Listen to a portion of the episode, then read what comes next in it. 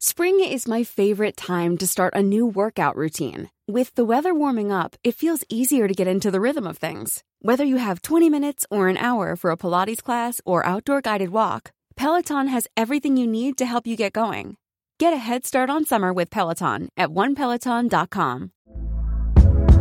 Hey there, it's Michele Norris. I'm host of a podcast called Your Mama's Kitchen. When I travel, I'm usually looking for a way to find a taste of home when I'm not at home. And one of the things I love to do when I am at home is entertain. And Airbnb allows me to do that. When I was in California recently, I rented a house that had a great kitchen. And when we were sitting around the table, we we're all thinking, we're in someone else's house. Someone could be in all of our homes as well. If you have a home, but you're not always at home, you have an Airbnb. Your home might be worth more than you think. Find out how much at airbnb.com/slash host.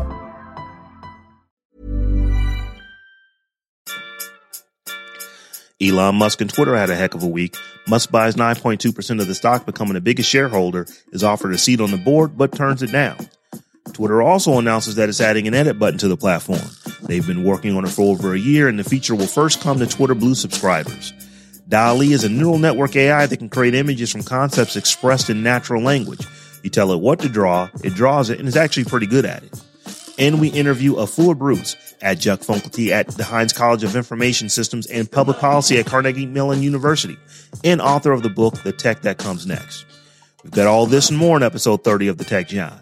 From Columbus, Ohio, I'm your host, Rob Dunwood. And coming out of Philly, it's your girl, Tech Life Steph. And back from vacation, this is Terrence Gaines, aka Brother Tech, aka one arm is darker than the other one because I was driving to vacation one arm out the window. had one arm on the window and just so I'm just beating, beating, beating on my arm. So I'm trying to get my skin back to the right colors. So I, I don't know, Brother Tech, if you was paying attention to the news or anything like that while you was on vacation, if you just completely checked out, but you will never guess what happened. We actually now have or will have when she is actually sworn in a black female justice Woo, woo. of the Supreme Court. Ketanji, Yep, bro. yep. That's what every Justice time I, Brown Yeah. Jackson. How, how- how good does that sound? Ketanji, you know, Justice Ketanji. Ketanji. Right. Cause there's like really no doubt where, where that name came from. So that, I really was wasn't just- tripping.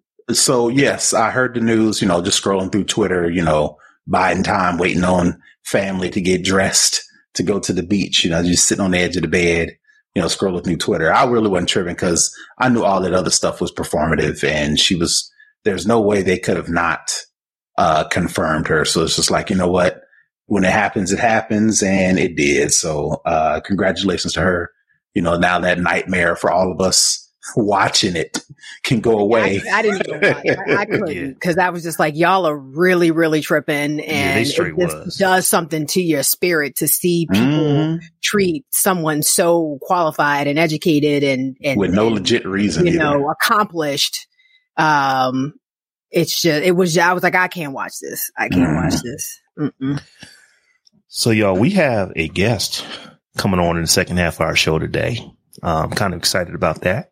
Mhm. So we're not going we're not going to waste too much time. Let's go ahead and get right into the tech news. So the first thing that I wanted to talk about was something that we actually talked about last week.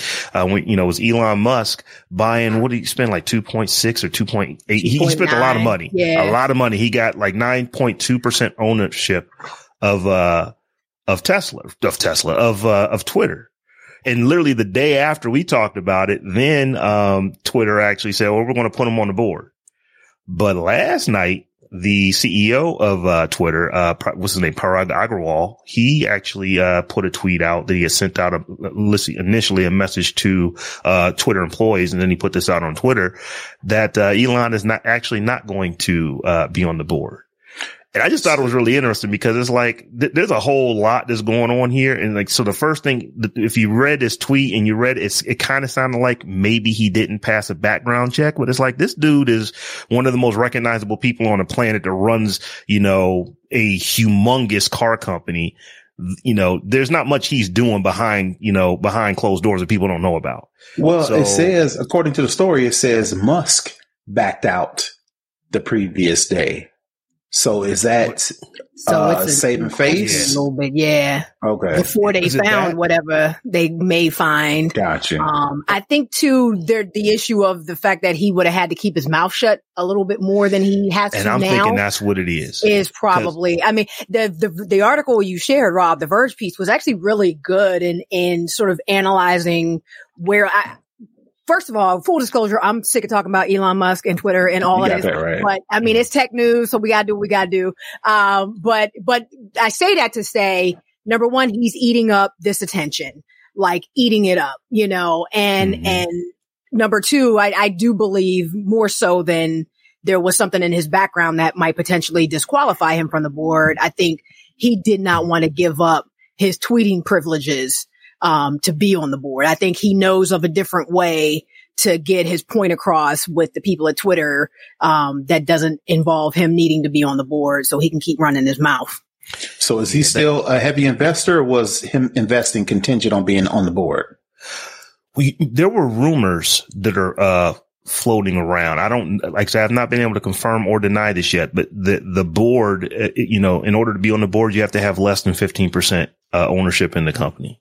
Um, like and it doesn't I sound not. like he's taking his money back. Like just Yeah, because he- he's not going to be so- on the board, I don't think he's you Right. know, So he's not doing that. All his shares and, and there's like, you know, is, is he going to buy more? Because he, here's the thing. What That's if he, like I said, I don't know if this is a thing or not, but, uh, you know, with the 15%, but if he decides that, I mean, the- you know, the, the 2.8 billion or whatever he spent, that's pocket change for us. That's literally loose change for him. If he's like, yeah, I want more Twitter. a What, error. what is Twitter going to do? Well, he's not on the board, but like he owns a third of it. So, you know, or, or like I said, I I'm, I'm projecting like- out what he might do, but I Um, feel like he is positioning himself to buy the company. I really do. I mean, people Mhm. keep saying, well, he already runs five companies. He don't have time. He ain't really running them five companies like that. It- No. He's not present in running those five companies either. So adding one more, I don't think is going to make a difference. I think he's positioning himself to take the company altogether. Yeah, Stephanie, you put out a tweet uh, last week that basically said, "Y'all, I don't know if you think you know this Twitter thing is going to be what y'all think it Nope. is." And my response was, "I hope it is not a you know two and a half to three million dollar million, two and a half to three billion dollar campaign investment." Um, Mm. I, I'm kind of, I'm kind, I'm kind of wondering it because, you know, there, there are certain folks, there are certain political corners that are loving everything Oh, that he yeah. is doing right now with this. So I just, I wanted to put that in there. I know we talked about it last week, but it is, it's like it is dominating. But it's uh, interesting. the news. conservatives are mad now because he's not going to get that board seat because they thought that would get him in there. He would start taking control. He could bring Trump back onto the platform. He ease now he doesn't of the have, yeah, now he's not going to be able to do any of those things. However, if this is all a ploy to actually buy the company, then they may get what they want anyway, but it's going to be at the expense of the users that they're going to lose. Cause I would, I would leave the platform if Elon Musk bought Twitter. I'm, Oh, I'm wow. going, I'm going on record as saying, um, I, I would most likely leave the platform because I think it would turn into something so awful and egregious that I wouldn't even feel safe being there. Um, so I would definitely leave. And I think a lot of people feel like that. Uh, and at the end of the day, he still has shareholders. So, um, it'll, it'll be interesting to see how this plays out. Mhm. I don't know. Yeah, well, like I said, so, so here's the other thing. And this is a big thing for Twitter, something I've been warning for a long time. Uh, Twitter is adding an edit button. Mm. So Are they finally sticking- doing that, or is that still fi- rumors? No, no, no. It's actually They're they doing they've come out and done it. So it was on April first. The Elon actually tweeted out that you know what, he, what did he tweet out? He tweeted out a uh, a poll. Would you like a edit button or or no? Well, of course, Earth is going to say we would like to be able to edit uh, the stuff that we put out there for for many a myriad of reasons, many many good, many many bad. Um, but then I guess you know with uh, you know with him buying as much of the company as he is as he now owns, with the rumors of him potentially getting on the board, I think Twitter just kind of said, you know what, we need to get out in front of this. So they came out and actually said, no, we've been working on this for quite some time. Um, and they're getting close. And what I believe they're going to do is they're going to actually, uh, launch an edit button for, uh, Twitter Blue, which is their subscription service, which kind of, kind of makes sense. You know, let's, let's put it over here in this area first. That ain't I gonna make you understand. Pay two ninety nine a month. for that. Mhm. well, I don't know that it'll always be there. Um, I think that's going to be like, you know, they're going to beta it. They'll put it over there, make sure that they've got all the bugs worked out because, um, there's I'm a curious. thing. I've just- been curious how many Twitter Blue subscriptions they even have because I just don't get a sense that that's been a popular thing for them or a big revenue driver. If you got Twitter Blue, holla at me, just like in the chat. Especially if there's no visible perk, which is why people do things on social media Right. anyway. At the least, if I'm going to pay two, three dollars for Twitter, I want to be a blue check mark person because I pay for it. And the fact that there's mm-hmm. no visible representation as you being a Twitter blue user, it's like, well, I'm just using Twi- Twitter like any And regular person. What's the point? know perk? what? Paying for the And you make it a great point because that's the same reason I don't have it because I looked at it it's like, ah, it's only three dollars, but it's like, oh, wait a minute, nobody's gonna know that I had this because Mm-mm. that three dollars is all about the vanity for me. So Listen, uh, three dollars is three dollars. I want you to know I'm coming off 36, you know, bones a year to have this. I want y'all to know. So, but yeah, but that, but that, that's where they're going to put it first. And, you know, when we talk about the number of Twitter users out there, well, yeah, when it comes to total Twitter users, there's, I don't know if they're, if they've hit a billion yet, but I mean, we're in the, you know, I think they're far north of 800 million. Yeah. So if it's just a rounding error of uh, Twitter Blue, well, I, like I said, I think that's just going to be where they really, you know, beta test this, get the kinks out of it before they push it out. Because one thing I do know is that you can't just, oh, we're just going to allow you to edit tweets. That would wreak havoc on, um, you know, on a lot of folks, uh, feed if they were to do that because you're just thinking about, you know, you, you tweet something out, people actually agree with it. They start, you know, retweeting, they start liking it and all that kind of stuff. And then all of a sudden you can go back and edit it and it says something completely different than what they've already liked. But that's, That's the thing. You already going, you like, I think you'll always have those receipts anyway. Um, and Mhm. I actually, uh, appreciate the fact that, you know, you got to stand on what you posted and you can't go back and say, oopsies, I don't want to be canceled. Let me switch this up now because blah, blah, blah, blah, blah. You know what I mean? Like you gotta, you gotta own that ish and, and, and, you know, come whatever consequences, you know, may come. That's, that's what you gotta eat. So, um, I don't know. I don't know that this is even that great an idea. Just, it, it's, it's, it has public support. Obviously people have been crying for since Twitter has been in existence, but you know, I think for the type of platform Twitter is, you know, we don't need no edit button. Right. So here, Now- here's where, here's where I would like an edit button. Um, I have on many occasions, you know, type something out. I'm doing it on my phone. And it's not until after I send it out, it's like, oh crap, I misspelled that. Or I, Mhm. you know, um, I, I was trying to tag someone and I put their Twitter tag in wrong and I can't Right. go back and edit it. So what I end up doing is deleting the post and, and then going back and reposting it. So if it's, Yeah, like if they can edit figure- within 15 seconds or something. yes, you know, so- like on quick. Gmail where you can like undo the send in Gmail within like 10 seconds or eight seconds. Like you get that little window. But I think people really want to edit their tweets. So what I what I would suggest them do is maybe come up with a more specific function, call it proofread, and before you hit post, it gives you a draft preview that maybe that'll see how people I a like lot of people proofread. a lot of people a lot That's of people say idea. I want to edit it button, I want to edit button, I want to edit button. But they're kind of, I think they're kind of backdooring the fact that they, I don't just want to be able to fix errors. I want to do, like you said, what Tiffany, what you mentioned Right. is go back and change something. If I tweet something and in two or three or five minutes it go viral, a lot of people feel, okay, well, if I can get it quick enough, I can go ahead and change it up or whatever the case may be, you know, but they're coming off the idea of, no, just want to be able to edit. No, you, Yeah. too much power. People will take it and go for I like, right. I like that. So what they need to do is be really specific. If they want to do this and say proofread, you hit post Mhm. or preview and then it says, are you sure? yeah. Maybe even give you a little, you know, the grammatical thing, you know, on the web, it'll underline a word or something like little- that. Yeah. You know, you do that like. Grammarly, like for-. Put a spell little spell check. check in Yeah. there. like yep. if you if if you're really concerned about edit and you really want to be concerned about edit just to proofread, Twitter could do some better things than just doing an edit button because I think you they one of the things that uh, you can do in TweetDeck, uh, which Twitter owns, I actually use TweetDeck as my primary Twitter interface um, when I'm on the PC. Uh, you can actually have it set to where you have to click a checkbox before it'll send.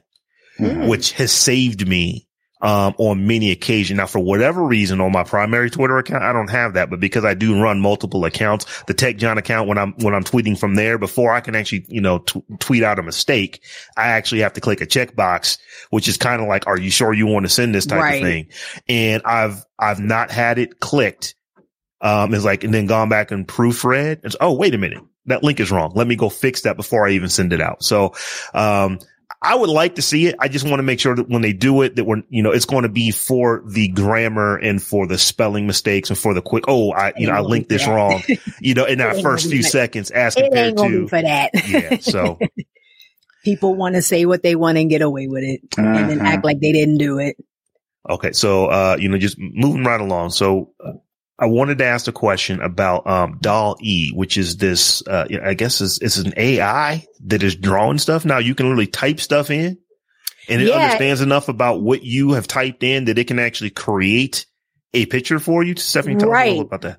So this is it's it, this is the second version. So this is DALL-E two, um, and obviously it was named after WALL-E, the robot from the mm-hmm. movie, but also after Salvador Dali, um, D A L I, because of the whole art um, aspect of it as well. But it's through OpenAI. They're a well-known um, artificial intelligence research company.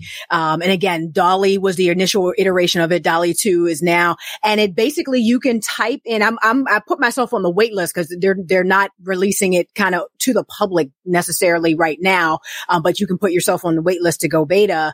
Uh, but you can type in something you want to see a picture of, like uh Steph, Terrence, and Rob in three boxes online and it would draw that picture of the three of us, you know, or, or, or create that picture of us based on the machine learning that it had done previously. So, um, it seems like pretty fascinating technology. There was, there was a woman I follow on, on Instagram that she, she did, she's a really, um, great content creator, Karen Cheng, and she got access to it. So I was w- looking at her feed and the stuff that she was typing in and asking it to draw for her.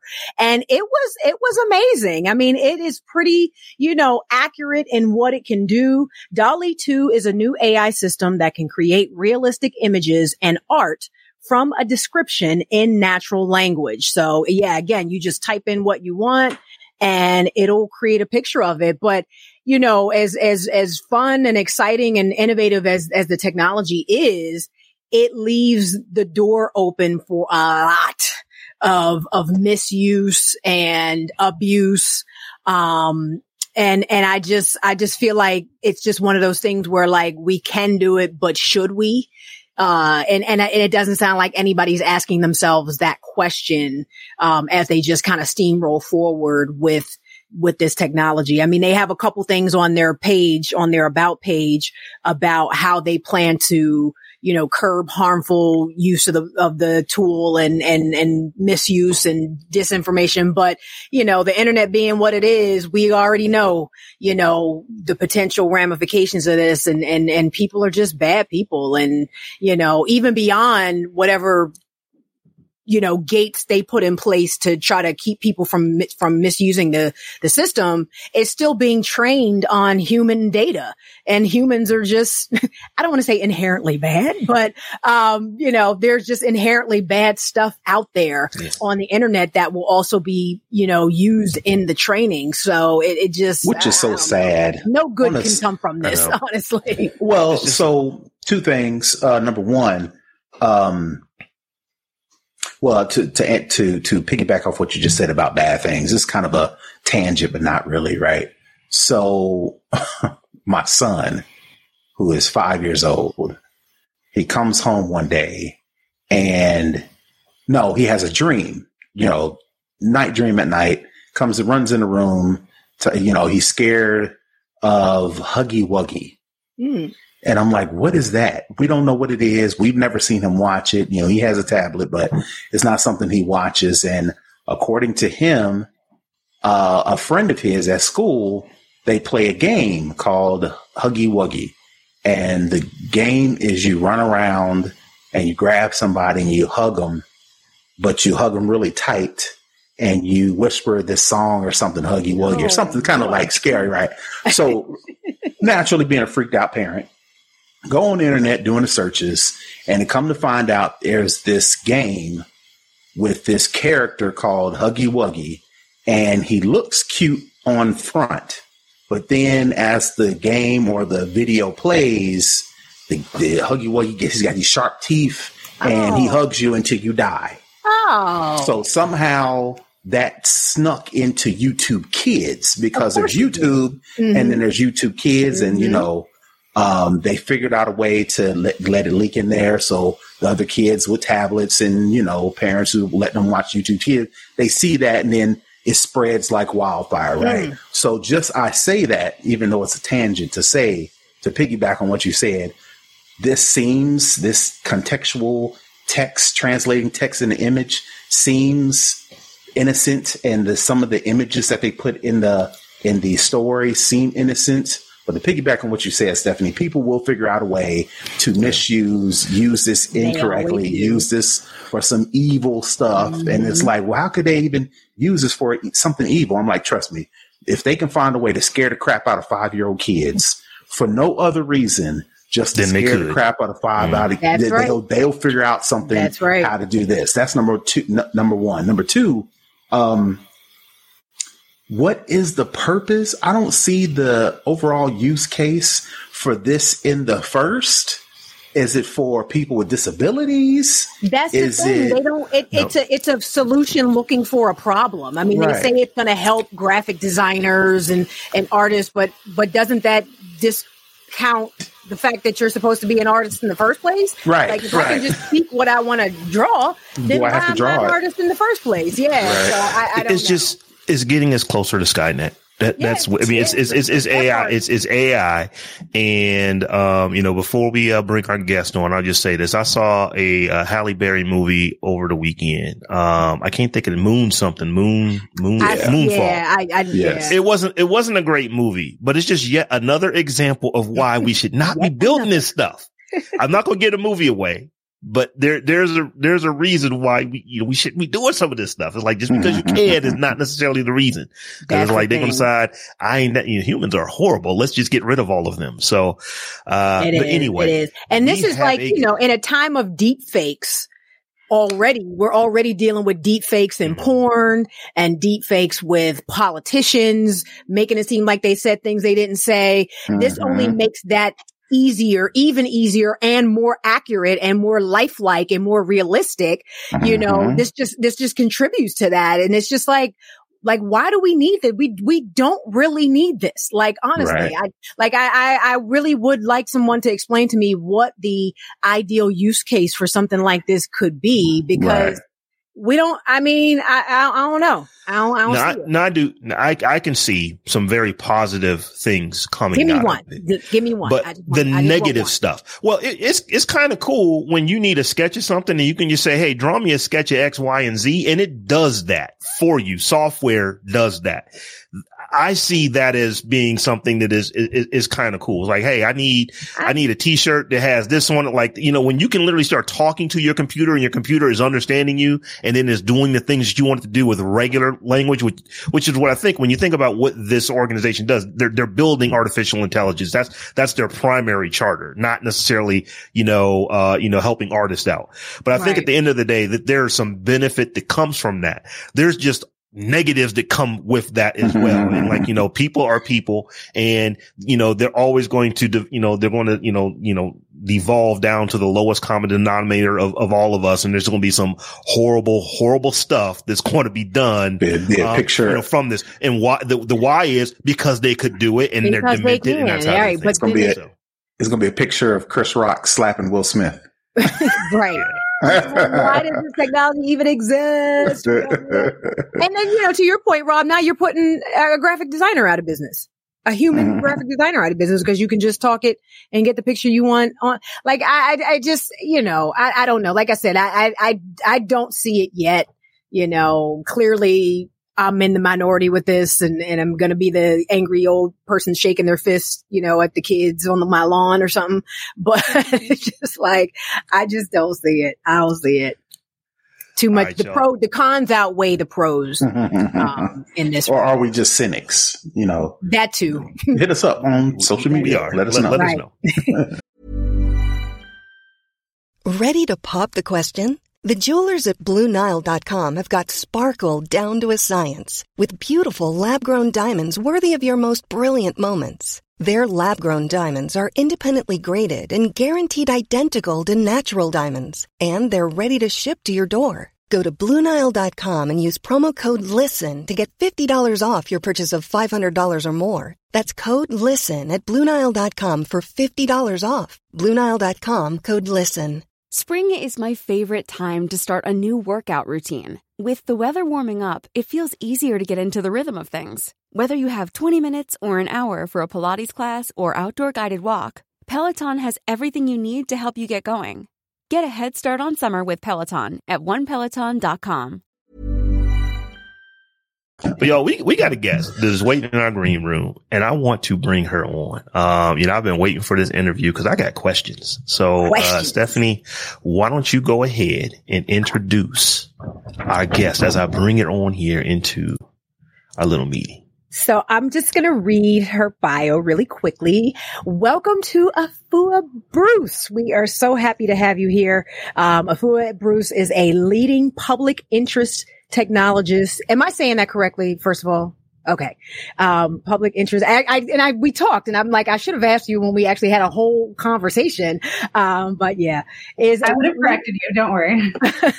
leading public interest technologist who has spent her career working at the intersection of technology, policy, and society. Her work has spanned the government, nonprofit, private, and academic sectors as she has held my printer got jacked up a little bit. I'm so sorry. Senior science and technology positions at the White House, the FBI, IBM, and a couple of nonprofits. As an if then ambassador, Afua engages in efforts to excite girls to consider STEM careers. Yay.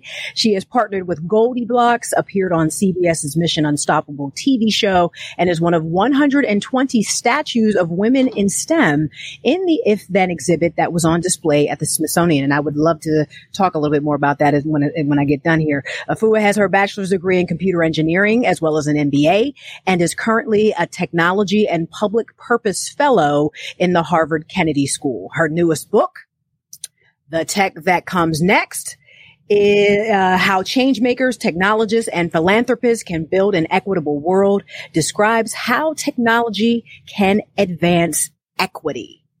Afua Bruce, welcome to the Tech Jawn. We are so happy to have you here.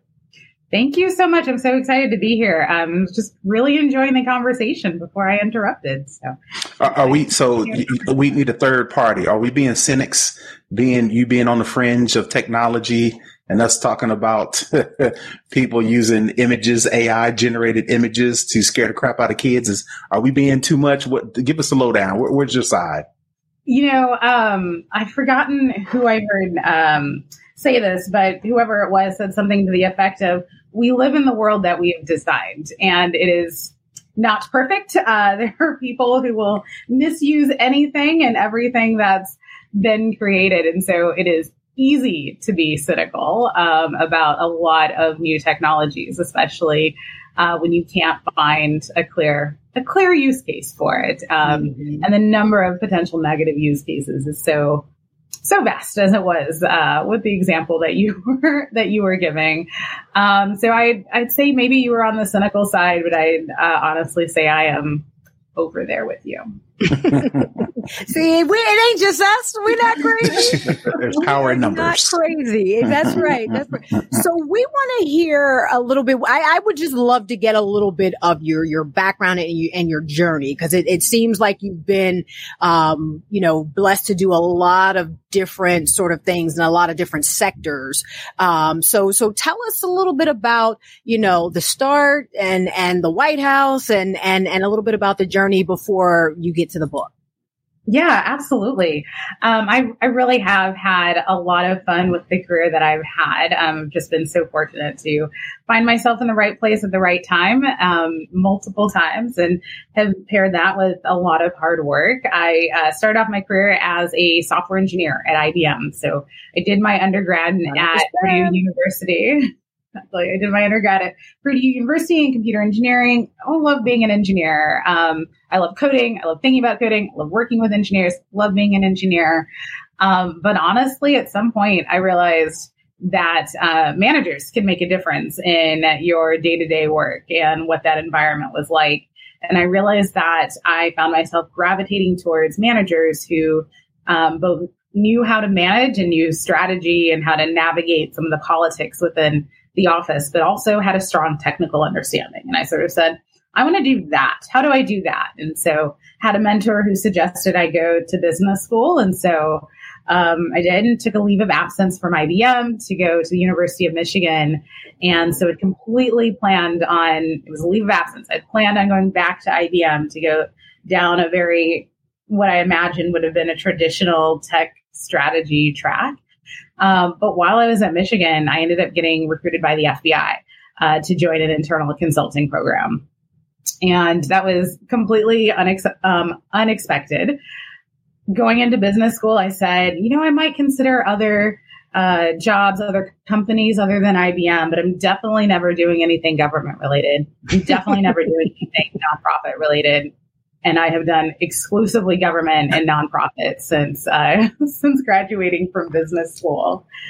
Um, but while I was at the FBI, I really just gained an appreciation for the way government works and the way government just touches our lives in so many ways that you said appreciation. Do you mean to say appreciation on purpose? I did mean to say appreciation on purpose. Right. I said I gained it because that uh, was not necessarily my viewpoint before I got into government. Um, it was kind of an experiment for myself when I joined, but um, the government does a lot. Um, and, you know, at a federal level, the government invests just a ton of money in federally funded research and development. And that's what I did when I was at the White House is, um, you know, during the Obama administration at the National Science and Technology Council, just looking at everything from STEM education to um, plant genomics to cybersecurity and just all of these areas that the government invests in and uh, catalyzes a lot of research and development that I had frankly no idea existed um, before joining. And so it was really exciting to, to go in deep. Um, and then I left the government and joined a think tank uh, in DC and then started working with a lot of nonprofits and state and local governments. Really just how can these entities, these public interest organizations use technology better? Sometimes they haven't adopted technology because they're so focused on what they view as their mission they just don't have the time to mm-hmm. think about now let me go figure out what tech I want to bring in. Um, or sometimes it's because they can't afford or they don't have access to or don't know how to recruit um, the right technical talent to come in. So how do you sort of think about bridging that gap? How do you think about educating people to go do that? Um, and then sometimes it's because um, technology isn't always designed for everyone. And in fact, rarely that is part. designed for everyone. And so it might that not part. have a design for a social impact organization or an organization that is really prioritizing how Black women need to access the social safety net or uh, just a wide variety of things. And so technology isn't designed there. How do you um, do that? And so a lot of my work over the past couple of years has been really in this public interest space, the governments and nonprofits to really say, how do we use technology better? So done that with sort of traditional technology and looking at um, what the tech stack looks like. My last um, nonprofit that I worked at was an organization that did data science and AI for other nonprofits and government agencies all around the world. Um, and uh, yeah, that's sort of how I got there, and and my my thoughts and approach on on life. I'm glad you talked about kind of the, the, the breadth and the depth of government service, of civil service. Uh, because I think when people, you know, think about a good government job, you know, you think about the post office or you think about something in defense. Um, but I, you know, it really is a, a, a viable, you know, and, and, um, potentially lucrative and, and, and a career that really could provide you with an opportunity to um, give a lot back to society in, in, in a very grand scale. So um, it, it's it's just really interesting to hear you talk about all of the different areas that you know the federal government touches that we could ha- that you could make a very specific personal impact on, you know, if you were working in some of those things. So I think for our listeners, you know, that's just something to consider as you're sort of charting out your career path. Don't discount, you know, that good government job because I think it could provide a lot of opportunities for people. Yeah, absolutely. And I think one of the things I came to appreciate is just how some of the problems that you get to work on as a government employee are so interesting and things that you might not see other places. Like when I mm-hmm.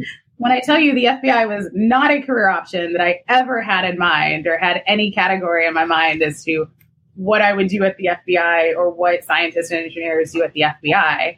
But then, you know, there's an entire engineering division that's, you know, essentially um, Q for the FBI. And so talking to the engineers who are developing things on the fly and figuring out how do we rescue this kid who's just been kidnapped and is being held in an underground concrete bunker? How do we get the right technology in there to help support the mission to to keep people safe? Those are just challenges that you can't see a lot of other places.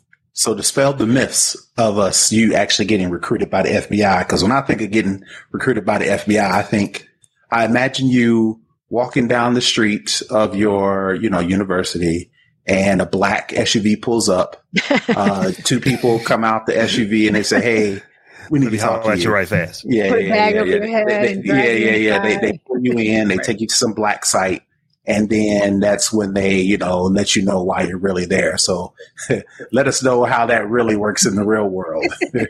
yeah, so it was it was almost like that. Oh, okay, um, I was right then. Was, I mean, almost. So I was in my apartment and I opened my laptop and there was an email from someone at the FBI that said, We're coming to campus. We'd like to talk to you. And I said, Reply, no, thank you. Thanks for thinking of me. um, and then a couple of days later, I got another email from a different FBI person that said, We're coming to uh, campus. We'd really like to talk to you. And I said, you know, I'm just going to go say no in person. So I'm Listen, now no is not an option at this point. Now you got two people calling you talking about no in person. exactly. At the time, they had um, you know special um, diversity recruiting program in addition to uh, to the overall program that they were recruiting for. And so the first email had been from the overall program. And the second email, you know, was from someone else who was also an engineer from a, a, black guy who was an engineer undergrad and also had his MBA. And so was doing that. And he was like, no, really, I'm like doing this diversity. Like, sis, we're not asking. This is me. that was that second email. We not, we not asking. He was like, you'll be fine. Just come and, just come and hear us out. And here we are many years That's later. so funny. so, um, you know, something that I don't think a lot of people realize is that, and I believe this is still the case, but the federal government is the biggest single employer in the United States. Mm-hmm. So when you think about how many people work there, and then you start to think about all the different things the government actually touches that in these days, almost all of it is on the back end of a server somewhere that from an IT standpoint, there, there are an incredibly large number of people who are doing IT stuff for the federal government, but probably when they, you know, when they were doing undergraduate study or when they were in high school or whatever, they were never thinking about, I want to go work for the FBI. I'm going to go work for this, um, you know, um, you know, you know, situation. Like my, my oldest daughter is actually doing some government stuff now. There is nothing that she could have told you in life that that's ever something she would have done just three years ago. And that's what she's doing now. So it's, it's a very, very, very big employer and they have everything there. And I'm not trying to be a recruiter for the federal government. But it's like, it, it, it's not, if, if you're looking to get into IT or you're, you know, you, you, are getting these higher level degrees, uh, you, when you've got the chops, they're looking for you because they, they need to have the best. They don't necessarily always, always have it, but they, they're trying to get it. I know that's one thing that they are absolutely trying to do is get the best of the best of the best because they're trying to do things not just like keep hackers from coming in. They're trying to keep foreign countries from coming in. So, um, that's just my little 60 second, uh, you know, uh, government plug. Government. It, it, uh, you know, it's it's okay if you, if you ask Rob, is there a question in there somewhere? there, there, there, really wasn't a question. I guess I was just exactly, more making, exactly. making a so point. many opportunities that, hmm. again, before I got that email, not on my radar, not on my radar at all. Well, talk to us about this this statue of women in STEM and the Smith. Like, like I was like, who gets to be a statue in the Smithsonian's? I just, yeah. I just need to know, you know, the, the details and the backstory around that. Uh, the um, what is it? The if then exhibit at the Smithsonian. Yeah, absolutely. I will. I will say I've been again fortunate to have had a lot of great experiences, but um, walking into the Smithsonian and mine was at the Air and Space Museum and seeing myself in statue form was was pretty incredible. That would ha- that would blow my mind. Like it was, insane. It was pretty incredible, and I got uh, to walk there with my dad, and I had some friends, and so it was just such a such a great experience. Um, but uh, the If Then uh, program, it was uh, through Lyda Hill Philanthropies is the one who funded the program and partnered with AAAS, the American Association for the Advancement of Science. And it was back in 2019 when they selected about 120 women from all across the country, all different races, all different STEM disciplines, different ages. But the common denominator being that all of the women selected were doing amazing things in STEM somewhere. And so you have everything from cancer immunologists to uh, the head physician for, for the women's national soccer team to myself. And so many in between are a part of this group. And the idea for this, uh, the Lyda Hill Philanthropies who funded it, is that if she can see it, then she can be it. So Lyda Hill um, wanted to create a program to really help inspire girls to think about STEM more, to think about careers more, STEM careers more, STEM careers more, um, to study STEM uh, topics and to opt in and to continue opting in. And so through this program, they gave us a lot of exposure, gave us opportunities to talk to classrooms, um, to go into museums. Uh, they made collections, uh, video images and still images that are available on ifthencollection.org. Mm-hmm. So any teacher around the country or any person around the country there's now no excuse to say you couldn't find a woman in STEM. And given the number of black women, especially, you couldn't find a black woman in STEM to talk about in your class. That's you right. That site, pull it, uh, select what type of engineer, what type of scientist you're looking for, see the faces, print off some posters, show some videos of us talking about our careers. So it's that whole resource. So that we knew about when we uh, joined and they brought us all together in October of 2019. And then we were there in a big room and they said, Oh, in addition, we have a surprise for you. We're 3D printing statues of all of you. Surprise! And collective, you know, gasp across the room. And these are life size statues? They're life size statues. And wow. So did, um, you know, the 360 pictures of us while we were there, which was a really interesting and, um, yeah, just interesting experience. I never uh, pose for a statue. I'd never taken a 3D picture before. Um, and so going through that process, the uh, statues were first on display in Dallas. And then um, this year for Women's History Month, they were on display throughout the Smithsonian's. Did I hear you say that you, uh, you, when you when you got to see the statue, your dad was with you? Yes, yeah, he was. Oh, oh you couldn't tell him nothing. Oh, absolutely. you, you know, couldn't tell him nothing. Big, he brought his big camera. He was we were there. We he was ready. He was ready. Yeah, I can't. So can't. Um.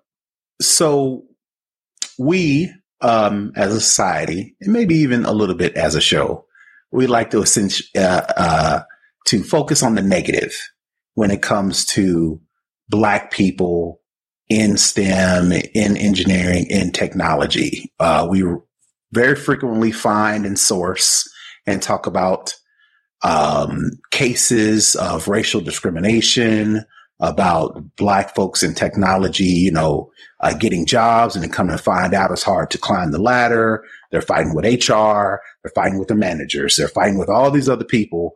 And it's, and as a result, you know, getting into technology as a black person seems to have all these extra hurdles that we have to either go through actually or be mindful about, you know, even if it never happens to us, right?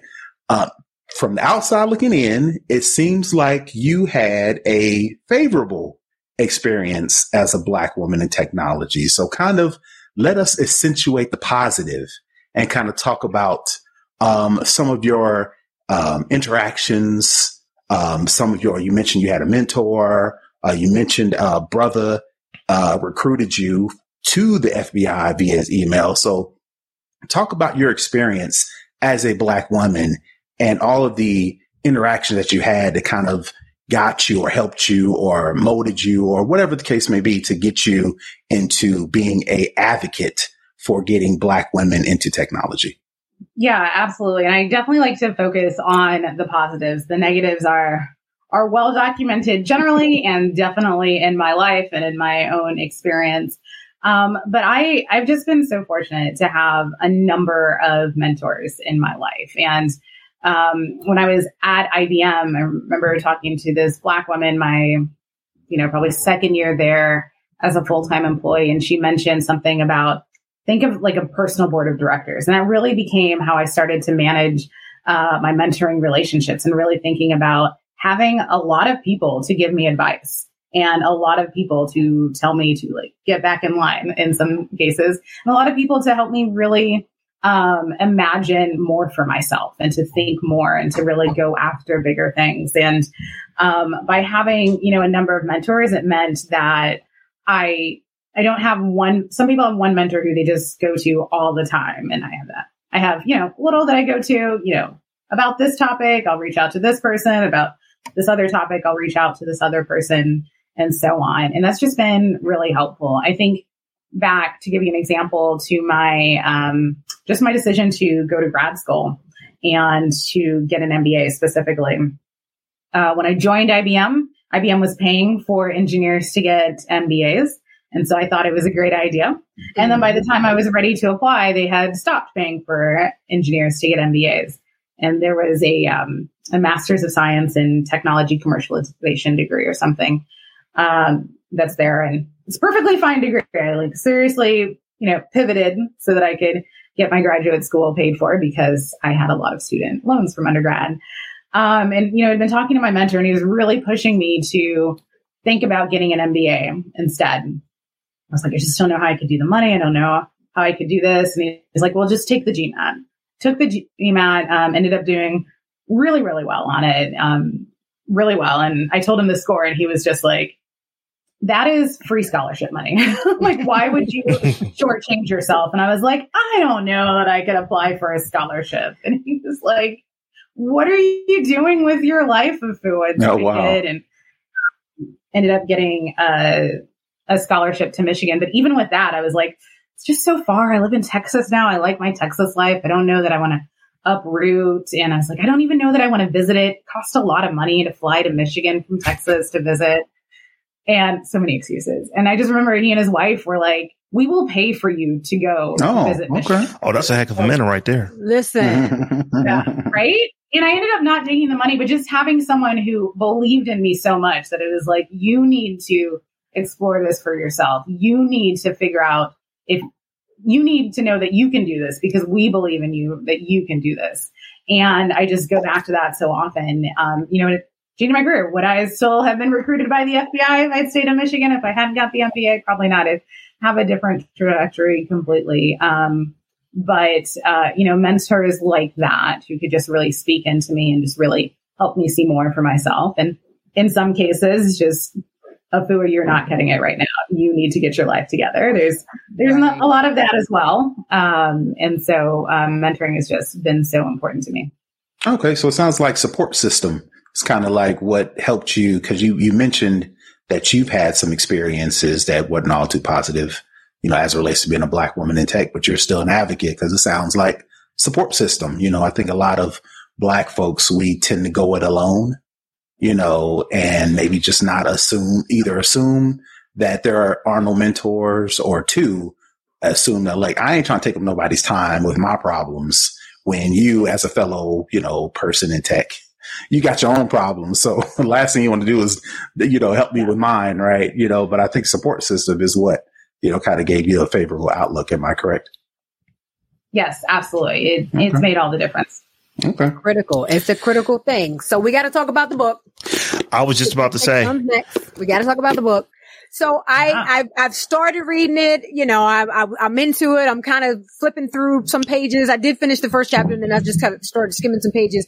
The one thing I found, um, that sort of struck me the most is that for a book about technology, um, it really takes a very human centered approach and has a very humanistic um, kind of tone to it. Um, was that the intention going in? And if so, why was that important to you? Yeah, absolutely. I am glad that's what came across because that was definitely our intention going into writing the book. My co-author and I, um, you know, I you've heard my background. My co-author leads an organization called NTEN, which is one of the not largest nonprofit tech um, nonprofits in the country. And you know, so we spend a lot of time thinking about technology and how to use it for positive impact, um, and just recognize that in a lot of cases, we need to sort of change our relationship with technology. And so that really means we're starting with the people involved. And so we wanted to write a book that, yes, talked about technology development and got into not into the weeds, but into enough of a framework about how to do technology development differently, but also recognizing that part of using technology in a more equitable way means that non-technologists as well can converse about technology. And so we wanted to write a book that you didn't need to be a technology expert in order to understand it. And then secondly, um, back to my point earlier in that, you know, we sort of live in this world that we've designed. Um, we don't always, people who develop technology, including myself sometimes, don't always think about specific people when you're creating the technology and sort of right. what's the purpose of this technology? What are people going to use it for? What could people misuse it for? And so in order to get that mindset, you really, again, need to really think about who are the humans that are going to be affected by this technology? What's the community impact going to be when you roll out a new technology? Or what community does it, or what technology does a community want and want to advocate for themselves? And so that, that all comes back to people. I'm just glad that there's folks like yourself and, and your and your partner Amy Amy Amy Shipley Amy Ward, Sample Ward, Amy Sample, Sample Ward, Ward. Yeah.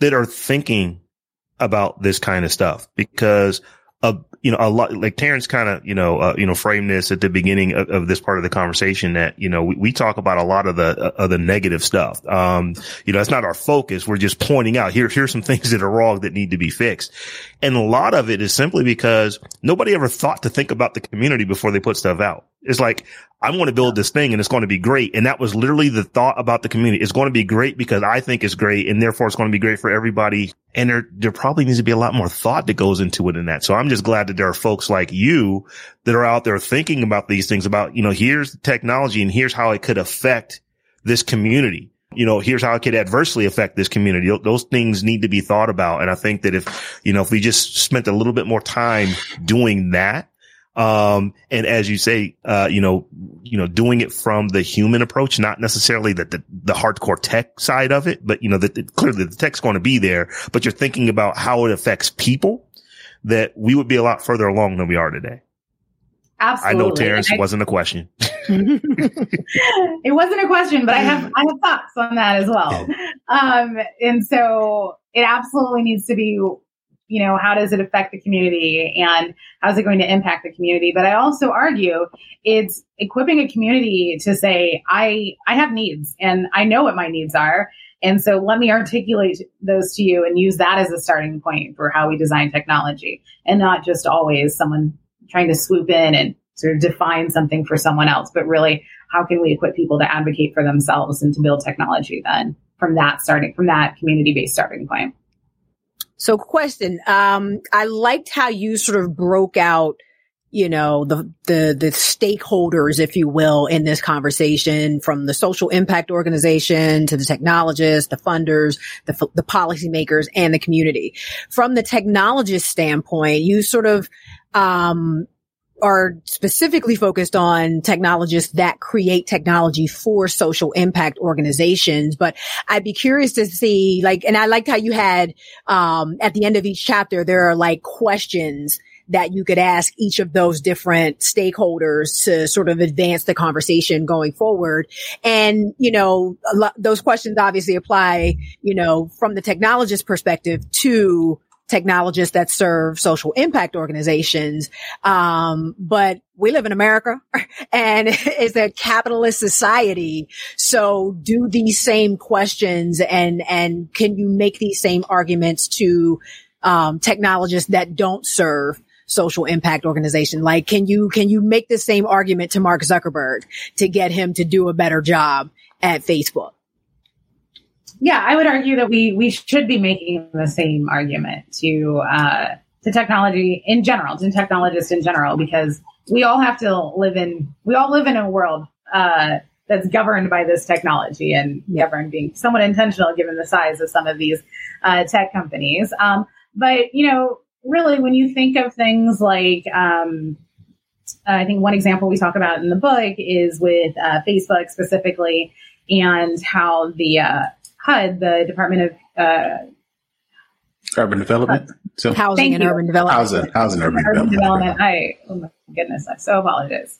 Uh, I promise I used to work in the federal government. I know what I'm talking about. But uh, HUD brought um, HUD brought uh, an action against um, Facebook a couple of years ago because the way they'd implemented their um, search algorithm for housing specifically was discriminatory, and that it was preventing people from being able to see uh, different housing choices based on their race, based on their gender, based on their age, and based on their income. These are all things that are protected by the uh, Equal Housing uh, point or the Fair Housing Act, and so um, that's really important. You also think about um, things um, not to overly pick on Facebook, but they've been in the news a bit uh, lately, and so when you think about uh, the weightings uh, that they gave and continue to give um, comments and reactions to comments, how it affects the overall discourse and the overall tone of the discourse and you know the image of girls especially young girls especially who are on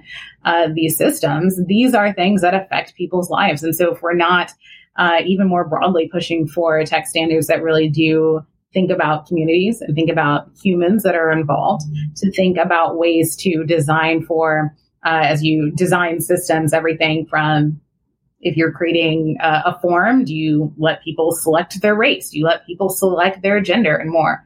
Um, we will continue to miss the mark on making technology that is inclusive rather than exclusive and technology um, that does actually allow people to continue to play in even, yes, a capitalistic society. Yeah. And I did have one more question. You guys, I don't, I don't want to dominate the conversation. No, no, no, no, go ahead. Go ahead. Um, we know how you do. I do. I do. I, I run off at the mouth a little bit. Um, this is my final question though. Um, you know, obviously policymakers, one of the stakeholders in this conversation. Um, our policymakers currently are like a hundred. Um, and that's no disrespect to, to seniors anywhere, but we need new policymakers. I mean, that's just, just keeping it all the way real. Um, how do we cultivate that next generation of policymakers that will number one, take an interest in this discussion in this conversation, think they can make a difference, um, and then, you know, want to educate themselves and, and bring, you know, their digital experience and expertise to, to the, to the conversation as well. Yeah, absolutely. I think I think we do this in a couple of different ways. One is through formal training, um, and I've been fortunate uh, to work with the Public Interest Technology University Network, which actually helped um, co-found a few years ago, and it's now a network of about 50 universities who are committed to really thinking and um, training students in how to think about using technology for the public good.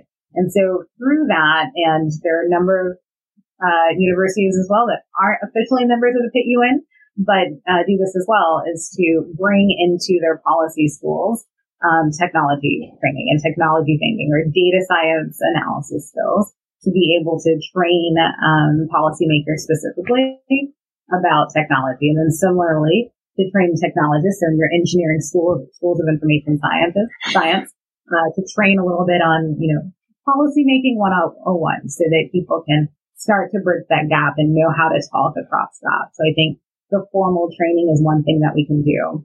I think another thing is just continuing to work on some of the infrastructure within government as to how we pay people, how we recruit people, um, the length of time it may take to become a policymaker and what that process looks like to continue to modernize it, frankly, and make it a, bit more transparent.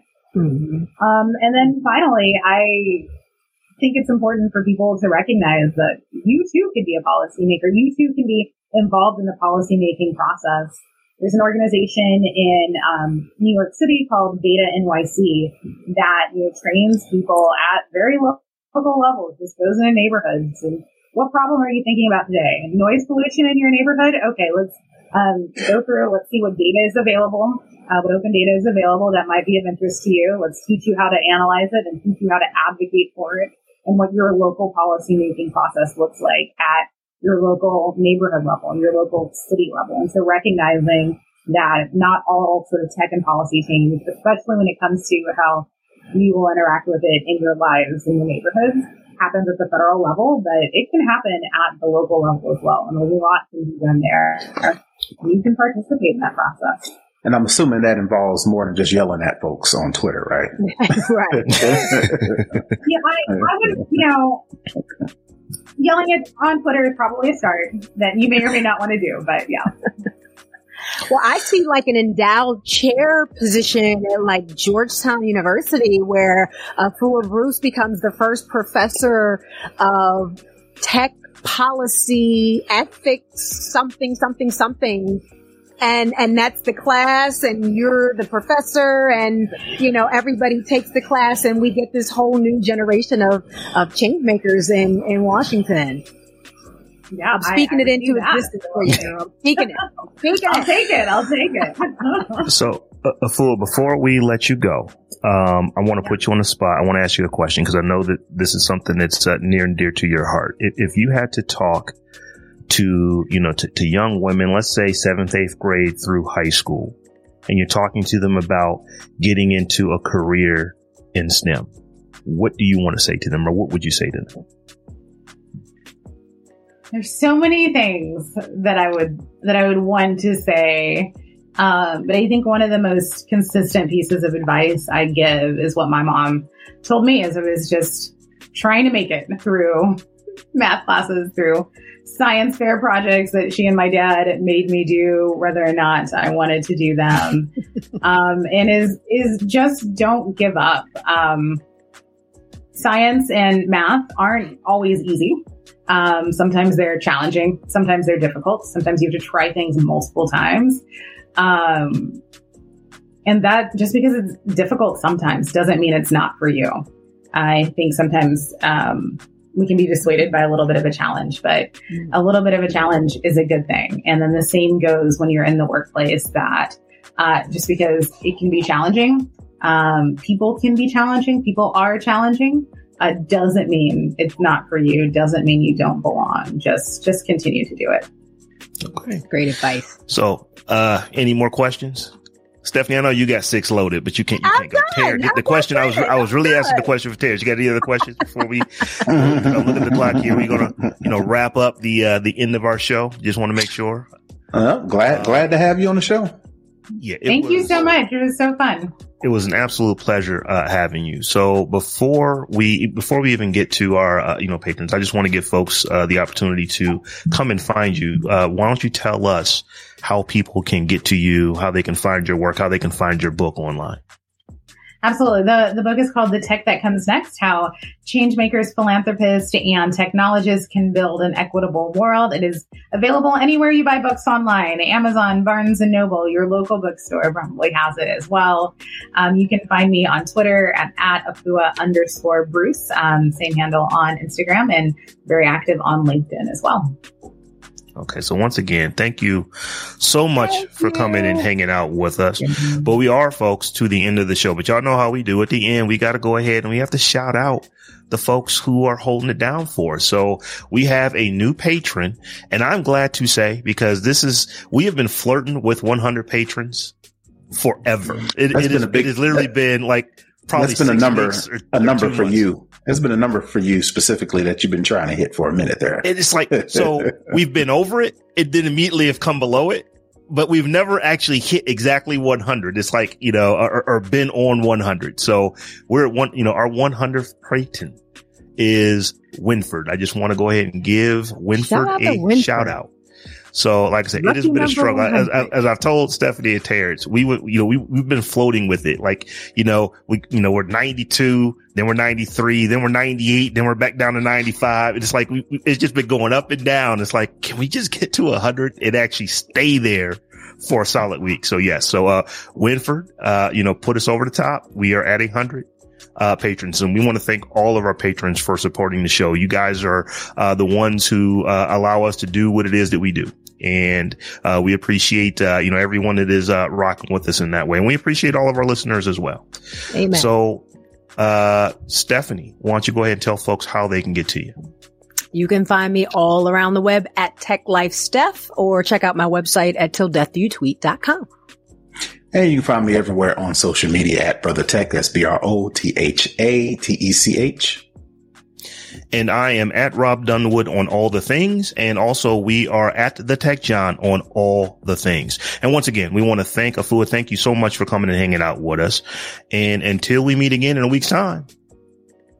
Peace.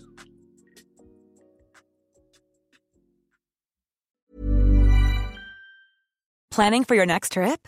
Elevate your travel style with Quince. Quince has all the jet setting essentials you'll want for your next getaway, like European linen, premium luggage options, buttery soft Italian leather bags, and so much more. And is all priced at 50 to 80% less than similar brands. Plus, Quince only works with factories that use safe and ethical manufacturing practices. Pack your bags with high-quality essentials you'll be wearing for vacations to come with Quince. Go to quince.com slash pack for free shipping and 365-day returns.